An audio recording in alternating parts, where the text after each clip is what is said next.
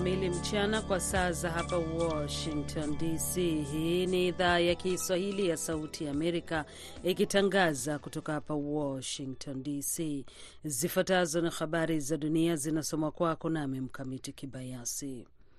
Rais mpya wa Liberia Joseph Boakai ameahidi kupambana na ufisadi katika taifa hilo la Afrika Magharibi wakati alipoapishwa Jumatatu kushika madaraka kufuatia ushindi wake kwenye uchaguzi dhidi ya nyota wa zamani wa soka George Weah. Boakai mwenye umri wa miaka 79 alimshinda Wea kwa kiwango kidogo katika uchaguzi wa marudio wa Novemba kwa asilimia 50.64 ya kura dhidi ya asilimia 49.36. Tunashuhudia nyakati ngumu, tunaona kuto kufaulu, tunaona ufisadi katika maeneo ya juu na ya chini, na ni katika hali hizi na zinazoendana ambapo tumekuja kuwaokoa, Boakai alitangaza katika sherehe yake ya kuapishwa. Boakai mwenye umri ambaye umri wake na afya yake ndiyo chanzo cha majadiliano mengi nchini humo alilazimika kupumzika na kukaa chini ili kumaliza hotuba yake kutokana na hali ya joto kali. Waziri wa mambo ya nje wa Marekani Anton Blinken amekutana leo na waziri mkuu wa Cape Verde Ulysses Correa Silva wakati mwanadiplomasia huyo wa ngazi ya juu wa Marekani akianza ziara ya mataifa manne barani Afrika.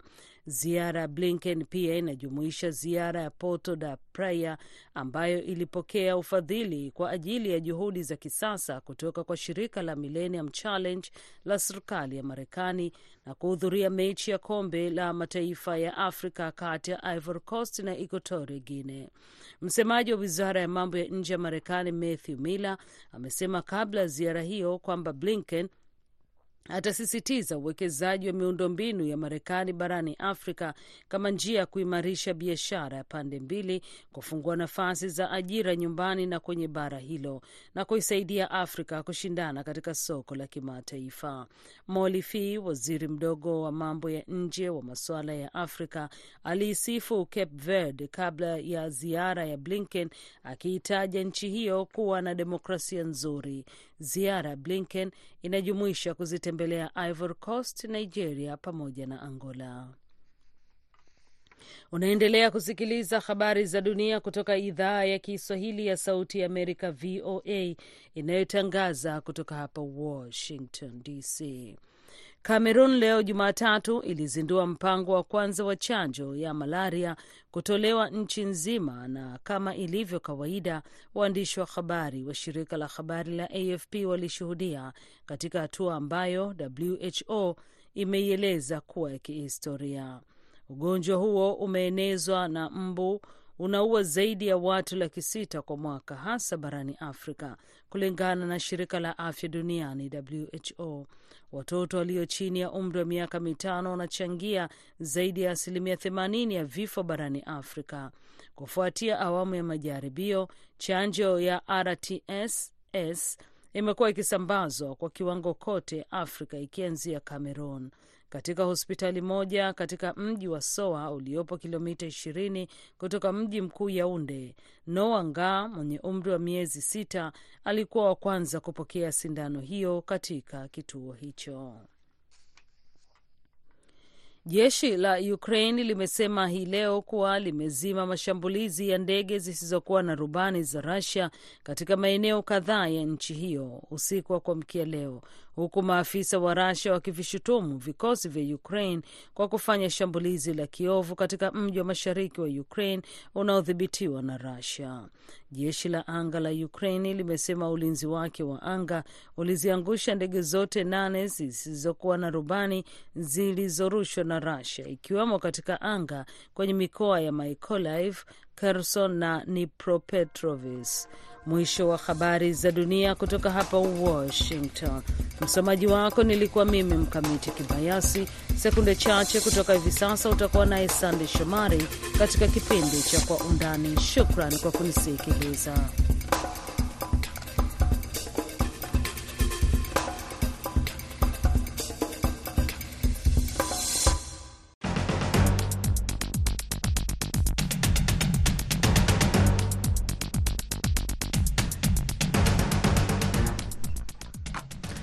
Hii ni Kwa Undani kutoka idhaa ya Kiswahili ya Sauti Amerika, VOA, ikitangaza kutoka Washington DC.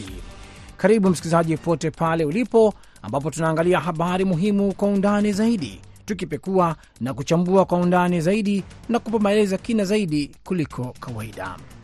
Na leo katika sehemu ya kwanza ya Kwa Undani tunamulika mkutano wa kundi la nchi za G77 na China unaoendelea huko Kampala, Uganda na katika sehemu ya pili tutamulika siasa za Marekani wakati chama cha Republican kikiendelea kutafuta mgombea na sasa kibaki na wagombea wawili tu, Nikki Haley na Donald Trump, huku jimbo la New Hampshire likipiga kura hapo kesho. Je, hali itakuwa vipi? Inayokaribisha, jina langu ni Sunday Shomari.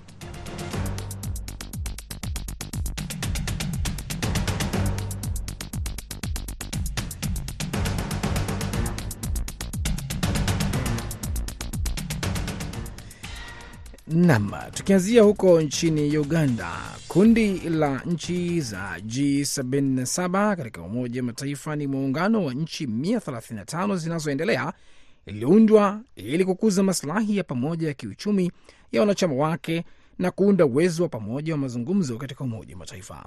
Kulikuwa na wanachama 77 waanzilishi wa shirika hilo lenye makao yake makuu mjini Geneva, lakini tangu wakati huo limepanuka hadi nchi 135 na hivi sasa Uganda ndio imechukua uwenyekiti kutoka kwa Cuba. Kundi hili lilianzishwa tarehe 15 Juni 1964 na mataifa 77 yasiyofungamana na upande wowote katika tamko la pamoja la nchi 77 lilitolewa katika mkutano wa Umoja wa Mataifa wa biashara na maendeleo UNCTAD. Wakati Uganda ikichukua wenyekiti wa kundi hilo, Rais Yoweri Museveni anaahidi kujitahidi kukuza zaidi utekelezaji wa ajenda ya mwaka 2030 na kuimarisha ushirikiano wa kodi na kupambana na dosari za kifedha, mabadiliko ya hali ya hewa, miongoni mwa mambo mengine. China inaungana na kundi hilo la nchi 77 zinazoendelea kushinikiza mageuzi ya mfumo wa utawala wa kimataifa ambao kulingana na baadhi ya viongozi wa Afrika, Asia na Amerika Kusini unapendelea zaidi upande wa nchi za magharibi. Naibu waziri mkuu wa China Liu Guozhong alisema siku ya Jumapili kwamba nchi zinazoendelea zinapaswa kwa pamoja kuunga mkono mageuzi ya shirika la biashara duniani WTO na mfumo wa fedha wa kimataifa. Liu alikuwa akizungumza mjini Kampala katika mkutano huo wa tatu wakuu wa nchi hizo katika kikao cha maamuzi cha nchi 134 za G77 pamoja na China ambayo yeye kwa upande wake hajioni kuwa mwanachama wa kundi hilo.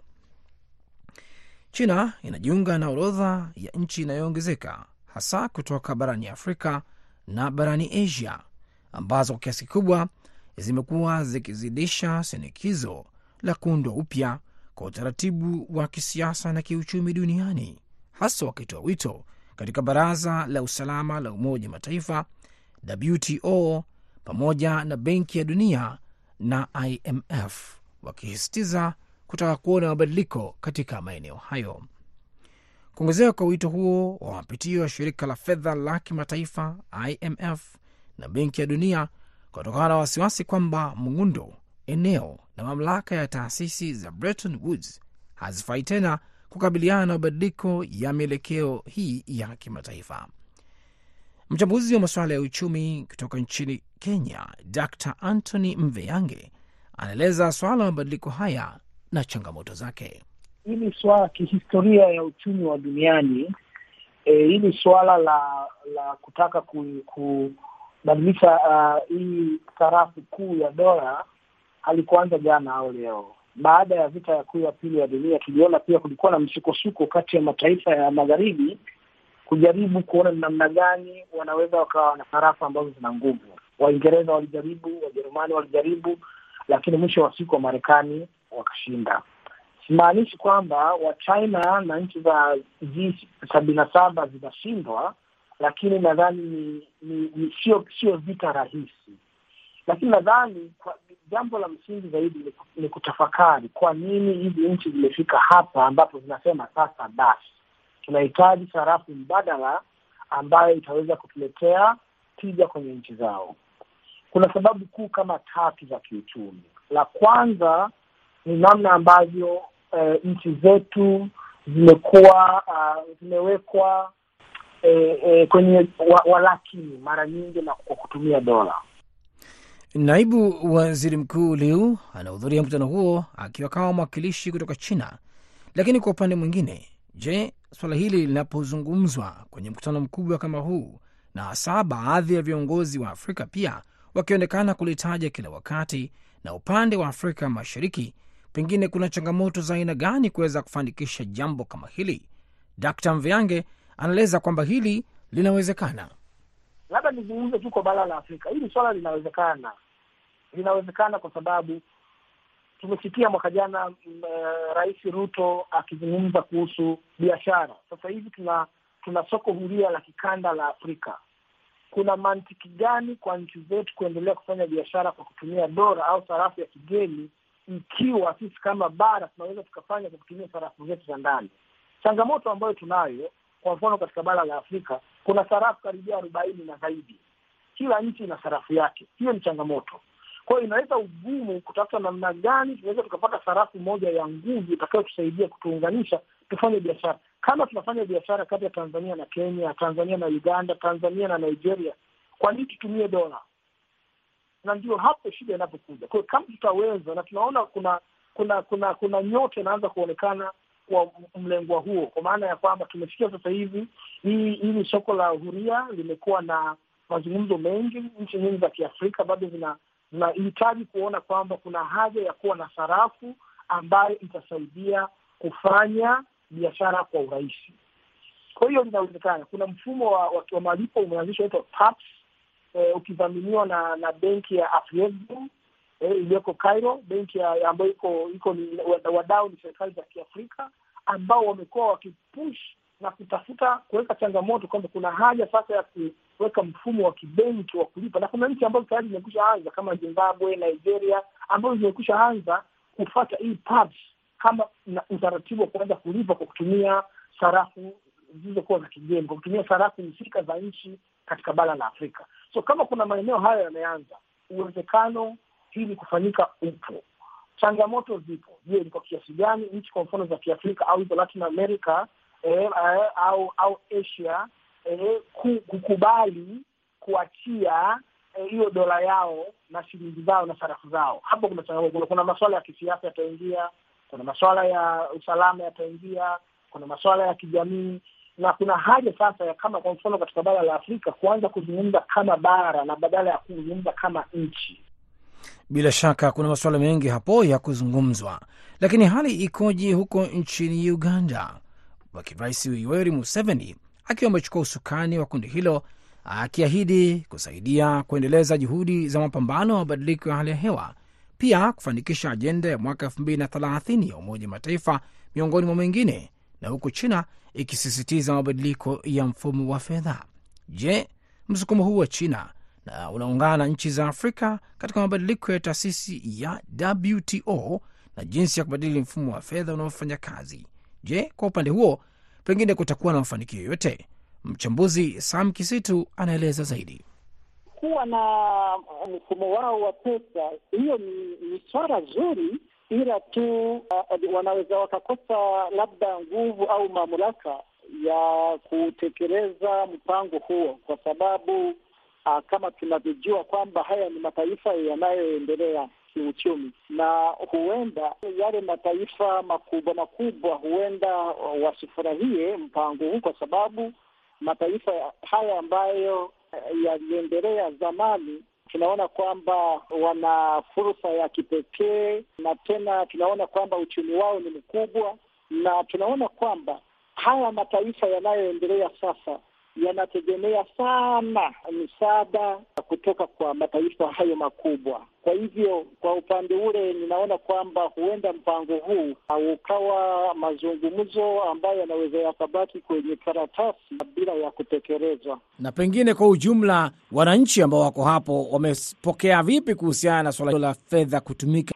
Ndiyo, ni swala zito kwa sababu uh, uh, nchi kama nchi ya Uganda ni nchi ambayo imeendelea na ina changamoto kubwa sana uh, sana sana katika uh, miundo mbinu. Ukiangalia uh, barabara za nchi uh, zimejaa mashimo, na hapo uh, ndani ya siku mbili tatu zilizopita tuliwaona viongozi wa upande wa upinzani wakijaribu kupanda migomba uh, kwenye mashimo ya barabara kuu, na hilo tunaona kwamba ni uh, njia mojawapo ambapo wananchi uh, wameitikia kuwa kuonyesha uh, kutoridhika kwao kwa gharama kubwa ambayo imetumika katika maandalizi ya mikutano hii ya kimataifa na kuna swala zima la mabadiliko ya hali ya hewa. Museveni amesema ataongoza e, mstakabali wa kujaribu kutimiza ahadi ili kuzishikilia nchi za magharibi ziweze kutimiza wajibu wao. Pengine upande huu, je, unaonaje mafanikio yanaweza kupatikana au hali iko vipi hapa? Swala hilo lina mitazamo miwili la kuweza wanaweza wakaitikia, mataifa makubwa hayo yanaweza yakaitikia kwa kutoa kiasi uh, fulani cha pesa, na kwa upande mwingine huenda wakagoma, kwa sababu ni mataifa ambayo yanamshinikiza rais wetu uh, labda kutekeleza, kukomesha vitendo vya ukiukaji wa haki za kibinadamu. Nam ni mchambuzi Sam Kisitu huyo akizungumza kutoka katika jiji la Kampala. Lakini kwa ujumla wananchi wa Uganda wamepokea kwa namna gani e, mkutano huu? E, mchambuzi na bendi wa moto anasema anaona kuna upinzani mkali na vilevile vile katika mataifa haya anaona kuna vita baridi vikionekana katika hili jambo zima. Hili sio la kwanza, tumepata uongozi kupitia kwa kiongozi Jemedari Yoweri Museveni kwa jumuiya nyingi, lakini wananchi wa kawaida, mimi na wewe na wengine wa kawaida, tunauliza tija ni nini? Kwa sababu akiwa Jemedari Museveni atakuwa mwenyekiti wa G77 na China, sisi inatufurahisha, lakini mema ya ndani iliyomo maslahi ya watu wa Uganda na watu kutoka mataifa mengine ya G77 ukiongezea Uchina. Tumesema mara mingi kwamba ukiwa tunaweza kupata umuhimu inayotuletea masilahi kama wananchi, tunaweza kusema ndiyo, shukrani. Rais wa Uganda miaka miaka mbili au mitatu atakuwa mwenyekiti wa G77 na sisi kama watu wa Uganda na Afrika Asia kwa kawaida tunapata hili. Hayo ndio bado watu wanauliza ni nini tunatarajia. Ieleweke, magharibi inaye upungufu wake, lakini tumekuwa na watu wazungu wa magharibi mpaka miaka hii na wakatusaidia tukiweza, uh, tukajijenga ni kidogo, sio sana. Nashukuru. Ni mchambuzi na bende wa moto huyo akizungumza kutoka Kampala, Uganda, kuhusu swala zima la mkutano huo. Ni kushukuru sana mchambuzi na bende wa moto kutoka huko Uganda. Hali kadhalika ni mshukuru mchumi kutoka nchini Kenya, Dr Anthony Mveyange, na halikadhalika kutoka Uganda, mchambuzi Sam Kisitu kushiriki nasi katika sehemu ya kwanza. Asanteni sana kwa muda wenu. Hivi sasa basi, Katari kuelekea katika sehemu ya pili.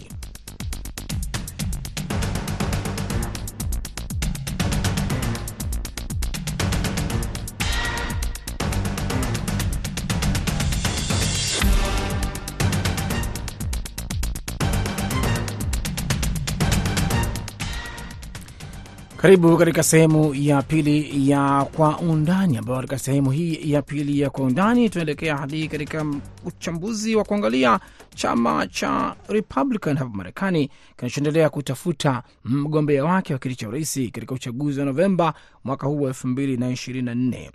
Wagombea waliokuwa wamebaki, gavana Florida Ron DeSantis siku ya Jumapili alisimamisha kampeni zake za kwenye urais kupitia chama hicho na kumwidhinisha rais wa zamani wa Marekani Donald Trump, ikiwa ni karibu kabisa na siku ya uchaguzi wa mchujo katika jimbo la New Hampshire hapo kesho. Hatua hiyo inafikisha komo kwa azma ya DeSantis ya kutaka kuingia White House baada ya kushindwa kukidhi vigezo ambavyo vingemfanya mpinzani huyo mkubwa wa rais huyo wa zamani kupambana. Alisema kwamba ni wazi kwangu kwamba wapiga kura wengi wa mchujo katika chama cha Republican wanamtaka Donald Trump kumpa nafasi nyingine. Alisema hayo katika hotuba ambayo alitoa kwenye jimbo la New Hampshire na vilevile kwenye mtandao wake wa X. Lakini hata hivyo, DeSantis alimdhihaki balozi wa zamani wa Umoja Mataifa Nikki Haley ambaye kwa muda mrefu alikuwa mpinzani wake wa karibu katika nafasi ya pili kwenye kinyang'anyiro hicho cha kutafuta mgombea kwa tiketi ya chama cha Republican, akisema kwamba gavana huyo wa zamani wa South Carolina hafai kuwa rais wa Marekani.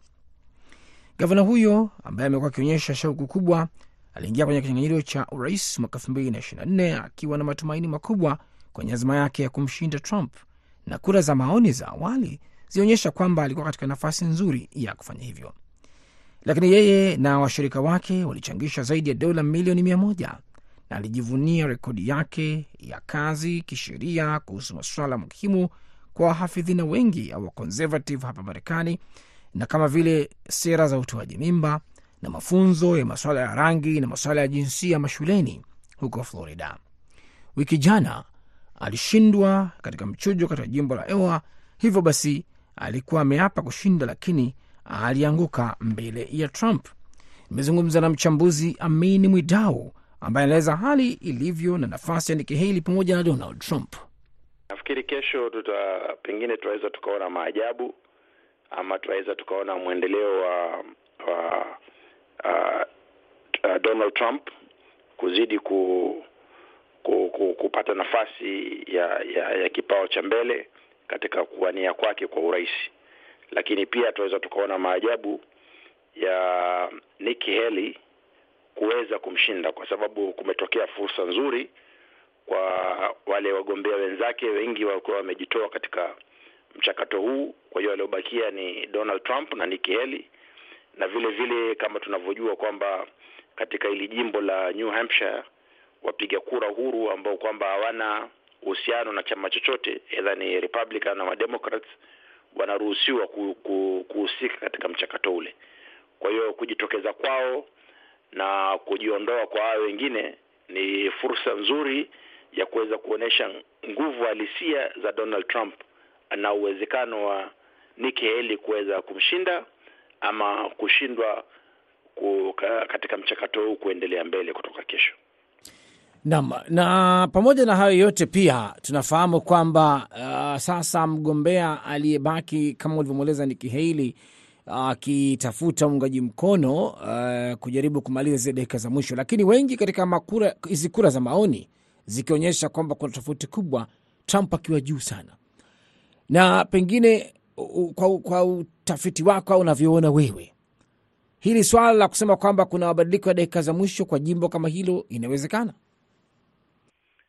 Uwezekano huko, kwa sababu ukiangalia katika kura za maoni ama kura zile zilizopigwa katika jimbo la Iowa, wengi waliopiga kura hawakumpigia kura Trump, japokuwa Trump ndio aliyekuwa mshindi katika kinyang'anyiro kile, lakini ukiangalia kura za wale wapinzani wake uh, zilikuwa ni, zilikuwa ni nyingi, na vile vile uh, ukiangalia idadi ya watu waliojitokeza kwenda kupiga kura uh, si si si wote asilimia ya, ya wale waliokuwa wamejiandikisha.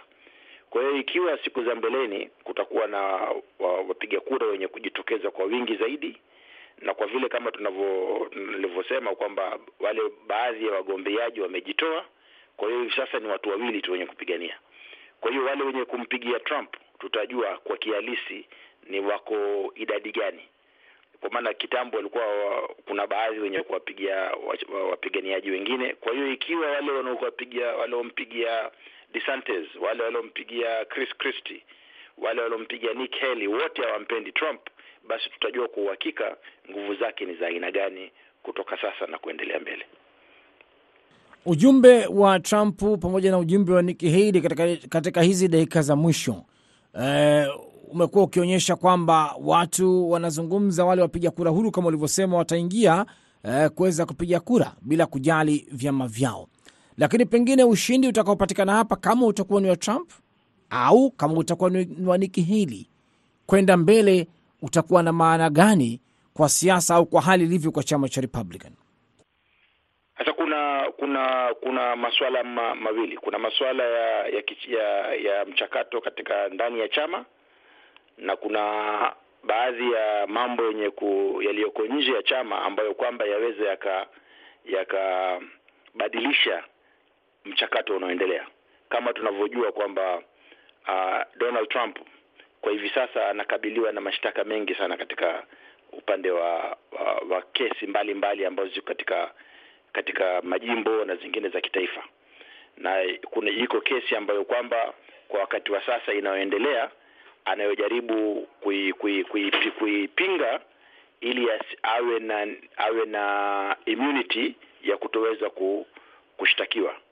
Ikiwa moja kati ya hizi kesi zimefaulu kwenda mbele na zika zikaweza kumalizika kabla kinyang'anyiro cha Republican Party ku, ku, kufikia ile hatima yake ya mwisho, basi kuweza kukatokea mabadiliko makubwa. Ndio maana ukaona kila mmoja kati ya wale wagombaniaji waliojitoa hawakusema wamejitoa moja kwa moja, isipokuwa wamesimamisha mchakato wao wa kupigania uh, ugombeaji wa, wa, wa urais kupitia chama cha Republican Party.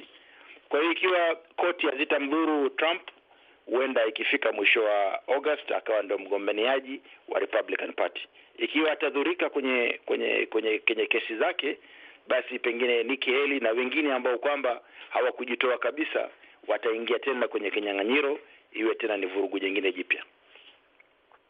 Na hilo ndio kila mtu analiangalia kuelekea huko mbele, itakuwa ni mambo ya namna gani hapa na nafasi mm, au fursa ya chama kizima cha Republican kwa sasa kuendelea mbele na pengine unavyofikiri msimamo um, unaonekana wa wanachama wa Republican kwa sasa, pamoja na yote haya tunayoyaona, e, ukiwa unaelekea kwamba kura nyingi za maoni zikimwelekeza Trump, pengine msimamo wao unatoa taasisi au unatoa e, namna yoyote unaweza kuiona kuelekea mbele? Msimamo wao mpaka sasa, jua kutokana na mgawanyiko wa wa, wa kisiasa Marekani Uh, wengi katika wale Republican Party ni wenye kum, kum, kumwamini Donald Trump kwa zile shutuma zake anazoziweka dhidi ya serikali na dhidi ya se, uh, utawala wa, wa, wa, wa Biden. Kwa hiyo ufuasi anao wa kutosha, isipokuwa kuna baadhi ya watu na ambao ni asilimia muhimu sana ambao wanasema kwamba ikiwa Trump atapatikana na hatia kwenye koti, basi ufuasi ule huenda uka, ukapungua, lakini kutoka sasa kwenda mbele bila shaka ame Donald Trump amefaulu katika ku, ku, ku, ku, ku, kuleta ushabiki wa, wa, wa ugombaniaji wake wa uraisi kwa wanachama wengi zaidi wa Republican Party kuliko hao wengine wote waliokuwa wamejitokeza. Na pia ukiangalia uh, kila anayetoka uh, ha, hana maneno mabaya ya kusema kuhusu Trump kwa sababu ya ile hofu ya kwamba ikiwa Trump atazuiliwa siku za mbele watahitaji ufuasi wake ulioko ndani ya chama kuwawezesha wao kuwa ni ndo wenye kushinda katika ugombaniaji huu. Shukran sana Amin Mwidau kutoka Kanada kwenye sehemu hii ya pili, na sehemu ya kwanza Sam Kisito na Dr Anthony Mvyanga na bendi wa Moto. Jina langu ni Sunday Shomari na mbeni wote, usiku mwema kutoka Washington DC.